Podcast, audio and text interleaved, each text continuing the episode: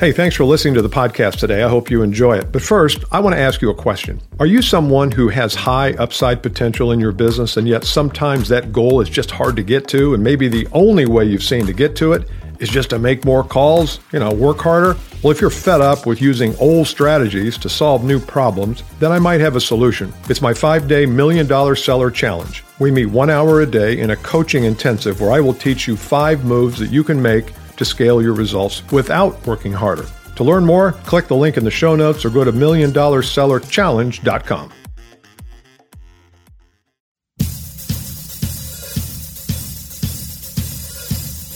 Welcome to the 2X Podcast. Here's your host, Bill Caskey.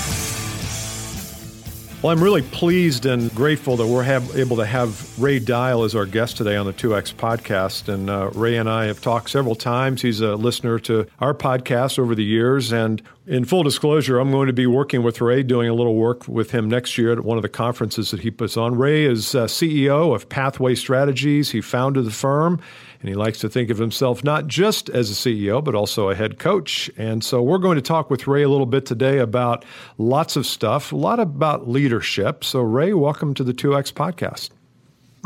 Thanks, Bill. Appreciate it.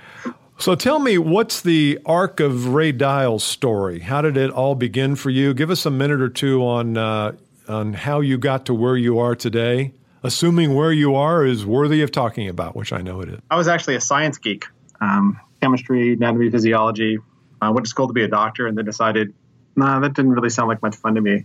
Um, fortunately, my both my parents actually owned businesses, so I got a chance to see what um, what that was like, and, and ended up in business. And what I realized um, pretty early on was it was never really about a position or a role for me. It was just about the evolution of a business and all of its components and its complexities, and it was always just a fun puzzle for me to solve. I ended up starting in the business development side of things, um, sales monkey on the street, and um, went through progressive positions inside of organizations and ultimately ended up running organizations that were um, 20 million to 60 million dollars a year. But the reality is was never about running an organization or having those positions. It was always just what the next right thing was and that always seemed pretty obvious to me. So quick story. So I had this um, position, it was called regional president, which was really just a really cushy job for babysitting channel partners after about a month and a half, I, of course, did the analysis on all of the regional presidents and what was working and who was doing well and who wasn't doing well, so I could model that to the degree I could. Well, it took me about a week to figure out that the regional presidents, it was a fairly hefty number with all of the regional presidents, were not actually impacting the business at all. so I, I, wrote a memo to the um, CEO, time, and said, "Hey, listen, uh, doesn't look like this is impacting sales." And he called me his office. He said, "Are you really telling me that your position is not valuable?" And I said, "Listen, if I can figure it out, so can somebody else. It's just not about me." so, about six weeks later, I became the executive vice president of the organization, and then was um, tasked with appropriately letting all of the regional presidents go. Oh, beautiful! And beautiful. and that's that really typifies just kind of the way I see things. It's not really about me. It's kind of what the right thing for the people and the right thing for the business is. And if you're just willing to be honest, it will show up to the work. That's, That's so true. I just the truth, the truth. It's just such a missing. It's such a missing asset today, and uh, you just told the truth as you saw it, and you risked. I presume you risked maybe even your job, because, uh, like he said, you know, are you prepared to tell me that you are not valuable? Yeah, well, it was clearly a risk to the job, but the reality is the risk existed inherently, regardless of whether I brought it up or not. Yes, so right. I can figure it out. Somebody else can figure it out. So I, am not so brilliant that I was the only person on the planet who would have figured that out over time. So why not just call it and get ahead of it? Yeah, that's good. That's good. So you've been a leader, uh, Ray, in your industry, and the industry that you're in is the human, is the HR industry. Is that correct or not correct? And if it's not, then embellish that a little bit. Yeah, I would say it's kind of a combination of HR outsourcing and business process outsourcing. So it's really all of the administrative tasks, um, technology, insurance that small organizations use to um, manage and employ their teams. Mm-hmm. So there's just a lot of work and regulation and technology and expense associated with that. And the HR outsourcing industry is really designed to provide a foundation for organizations as well as the expertise and of course the you know, buying power that hopefully comes with any outsourcing relationship. Mm-hmm. Good. So you you kind of uh, in the most recent few years, you've stepped out as a leader in your industry, not just, and by leader, I mean somebody who's, you're, you're shooting videos, you're out there speaking, you're doing conferences. W- what prompted you to become an industry leader versus just a company leader? so, so they're, they're, really kind of opposing um, perspectives, but, but one is um, I, I, was just um, full, of, full of myself enough to believe that it could be done better. Um, and then Secondly, uh, and I would say probably more importantly at this point in time, um, I have had a really good life. I've been really fortunate to do a lot of really amazing things with organizations, and it just felt like time to be able to give back. Mm-hmm. So, a fair amount of what I do is is really about my mission, which is helping the industry evolve overall, and then the individuals and the organizations inside that industry. So, that mean I that meant I needed to get out front.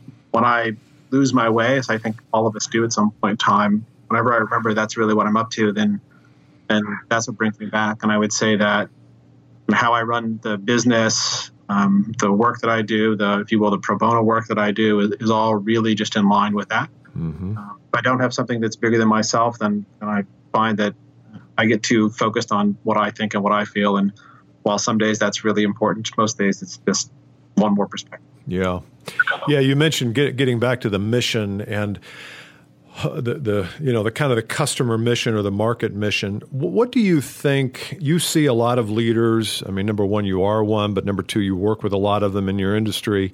What uh, there's a lot of headwinds for leaders today. What do you think are a couple that most leaders really struggle with? And it could be something as technical as your specific industry, but I'd prefer if you could kind of broaden out a little bit to leaders in general, regardless of what industry they're in.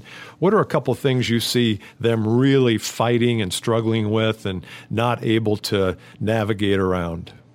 Yeah, it's a great question. I think for most people, and I would say this is true for me as well the first piece is being clear about what you want and then it being okay that that's what you want so there's plenty of organizations that um, got a leader who's running a lifestyle business or someone who's happy in that role who doesn't want to progress um, who is just kind of maintaining whatever that is it's okay just be clear about what you want see a lot of conflict with hey this is what i really want but this is kind of what i think everyone else wants me to have or yeah. be or otherwise yeah. Um, and you end up in conflict. And I think that conflict as a leader shows up in your communications, and the people around you will certainly see it. And, and in that conflict, uh, they'll be less clear. Um, so, so I presume I presume that comes when we gather for executive retreats and we start to establish our goals for the year and we think consensus is the magic is the magic potion. And so we go around the table and you know what do you want to accomplish? What do you want to accomplish? So you're suggesting that uh, the leaders need to be a little bit more vocal and a little bit more specific about what the leader wants in the business and then allow people to talk more about how we're going to get there or what part of the pie they might represent yeah, I think in those meetings, everyone talks about what they want. I don't think what they do is talk enough about what they don't want. There's two ways to paint a box. One is paint the box from coloring on the insides. The other is to paint all of the outside, and what's left is the box.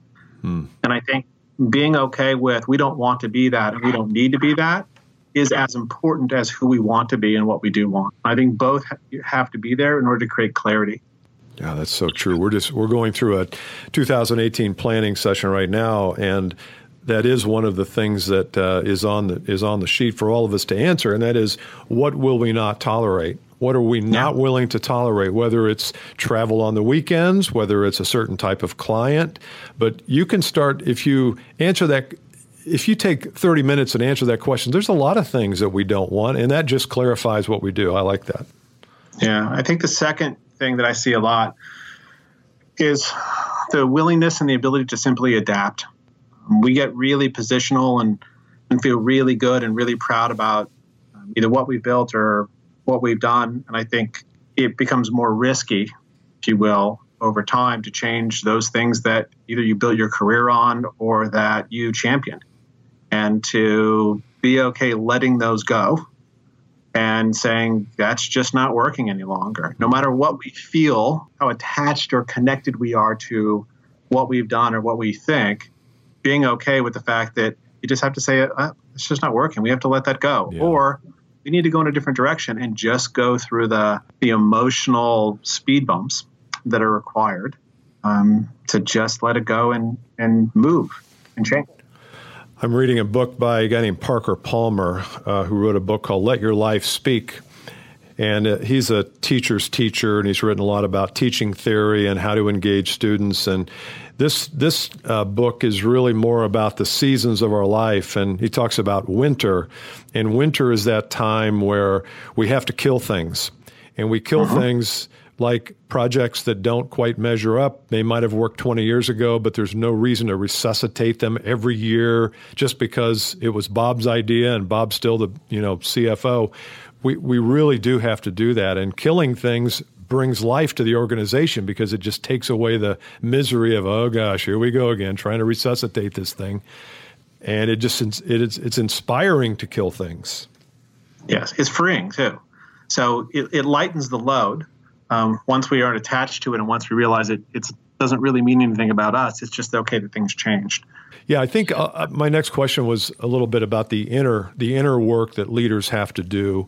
And i know leaders love to do the outer work and how to coach and how to strategize and how to market their products. But i also think that what you've just hit on is the is the inner side of leadership and the mental side and the ability to let things go and detach when things don't work. It's tough because it requires courage and it requires uh-huh. vulnerability and sometimes even shame because it was my idea, but now I've got to come back to the team and say, you know, my great idea from two years ago, we got to abort that. It's just not working anymore. It's really hard. So the, the leader has to be really courageous and have some good inner game work. yeah, I, I, would say um, a a, um, a really good inner game. You know that whole that whole path is um, painful. Yeah. Um, until you become okay with the truth, as we talked about, and just be really honest with yourself, um, and it be okay, right? You know that that whole path of know, you got to be the smartest person in the room and, you know, you have to always be right and, and all of that. By the way, it feels really good when you can maintain it, but the reality is no one can maintain it. no, that's right. At some, at some point in time, you end up disassembled on the floor in a puddle and you might be the only one in the room not to admit it, but everyone has to go through that at some point in time before you go, oh, this really isn't working any longer. And when they leave that, when everybody in your team on your team leaves that meeting, they're all talking about how it's not going to work. so you might as well just admit it to everybody. Yeah, exactly. Yeah. Um, how important is it for a leader to be and I know this is, is going to sound weird, perfectly honest or authentic or truthful. When the when the leader says, "Look, I know we've got a goal here. I have no idea how we're going to meet this goal, and and you don't either. We're, we're really collectively bewildered about this. Is that okay to say, or I think leaders sometimes take on the persona of having to have all the answers, like you just said. And to me, that is so inspiring to have the leader say, I have no idea how the hell to make this happen, but we all agree we want to make it happen. Now we got to figure out how. Is that a is that a decent trait for a leader, or do you think, you know, brought up in the wrong place that can that can exemplify weakness, and now everybody's going to be, you know, feeling like they're they're going to take advantage of that situation? What do you think about that? Yeah, it's a great question. First of all, I, I spent most of my career being really serious about everything all the time. driving and hitting the next number and all of that, which was fine. And I, you know, fortunately, I was able to hit a lot of that. Man, it wasn't fun at all. Yeah. If you decide you're going to get in a room with folks and say, "Hey, here's here's where we need to go," and you get everyone on the team, first of all, it's just a lot more fun. And if everyone is having more fun, you're more likely to get there. I think the other thing that it does is it's okay to say, hey, I don't know. We're going to keep going. And the, I think one of the best pieces, and this for me is one of the key traders of a great leader, is that um, they're okay making mistakes, owning it out loud, not punishing or beating somebody for it, and say, hey, listen, we're going to make a lot of mistakes along the way. So I think as long as you're not setting the expectation that I don't know how to get there, but we have to do it perfectly, and that you right. built in the reality that you're going to have to zigzag a bit and abandon the boat and go swim over to another one and get back in it, and you build that piece of it in, kind of takes the pressure off, Yeah. and then everyone's willing to do their piece. I think the challenge for the leader in that respect is making sure that they're managing that everyone's all going in the direction at the same time. That has a lot to do with communication at the end of that. So it can't be a hey, I don't know where to go. Everyone go and come back and see how it all goes. There still needs to be some No, structure there. no, right, right. But I think that piece of it gives everyone freedom for their best self show up, and I think everyone gets surprised by what's possible. Um, Yeah. And there's the other side of that is most of us are conditioned when things don't go well, we feel bad about it, right? And people get in doldrums, and then there's the arguments and all the stuff that goes along with it. As long as you've created that, hey, we don't know, and it's okay if we don't know, and it's okay if we make mistakes, and, and you keep that as present Mhm. and readjust, I think everyone's better for it. I do and I will too. tell you more importantly, if you can get a team to do that and figure out how to get someplace without knowing how, you think about if you had an organization full of people like that. Wow. What what could you accomplish?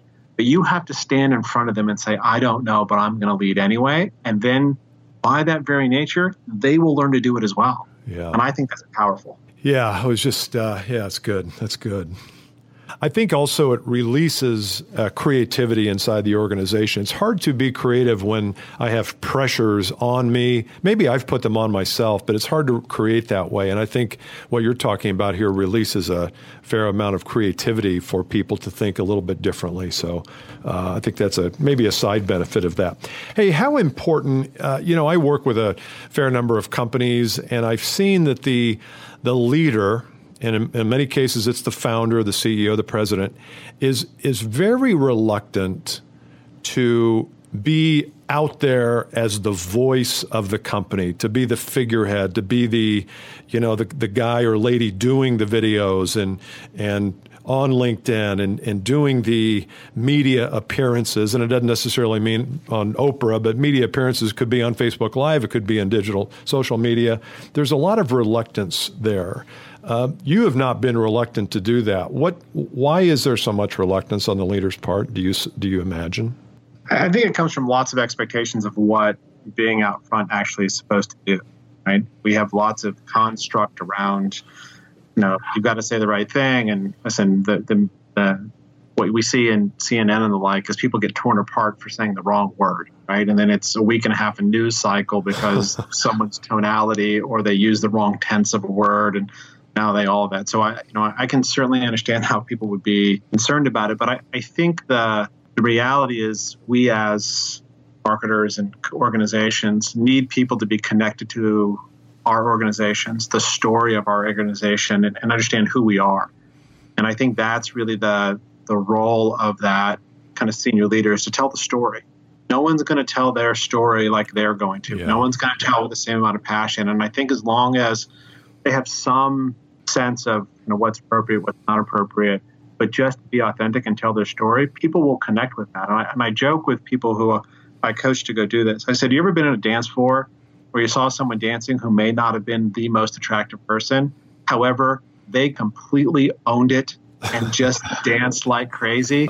That's the one that everyone watches and appreciates. If everything else falls apart, they're just being totally them and out there.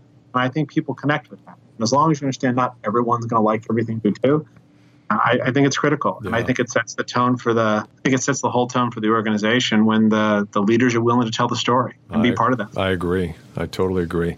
We're speaking with Ray Dile today. Uh, Ray, how can people uh, get a hold of your company? Pathway Strategies, Ray's CEO. What's the best website?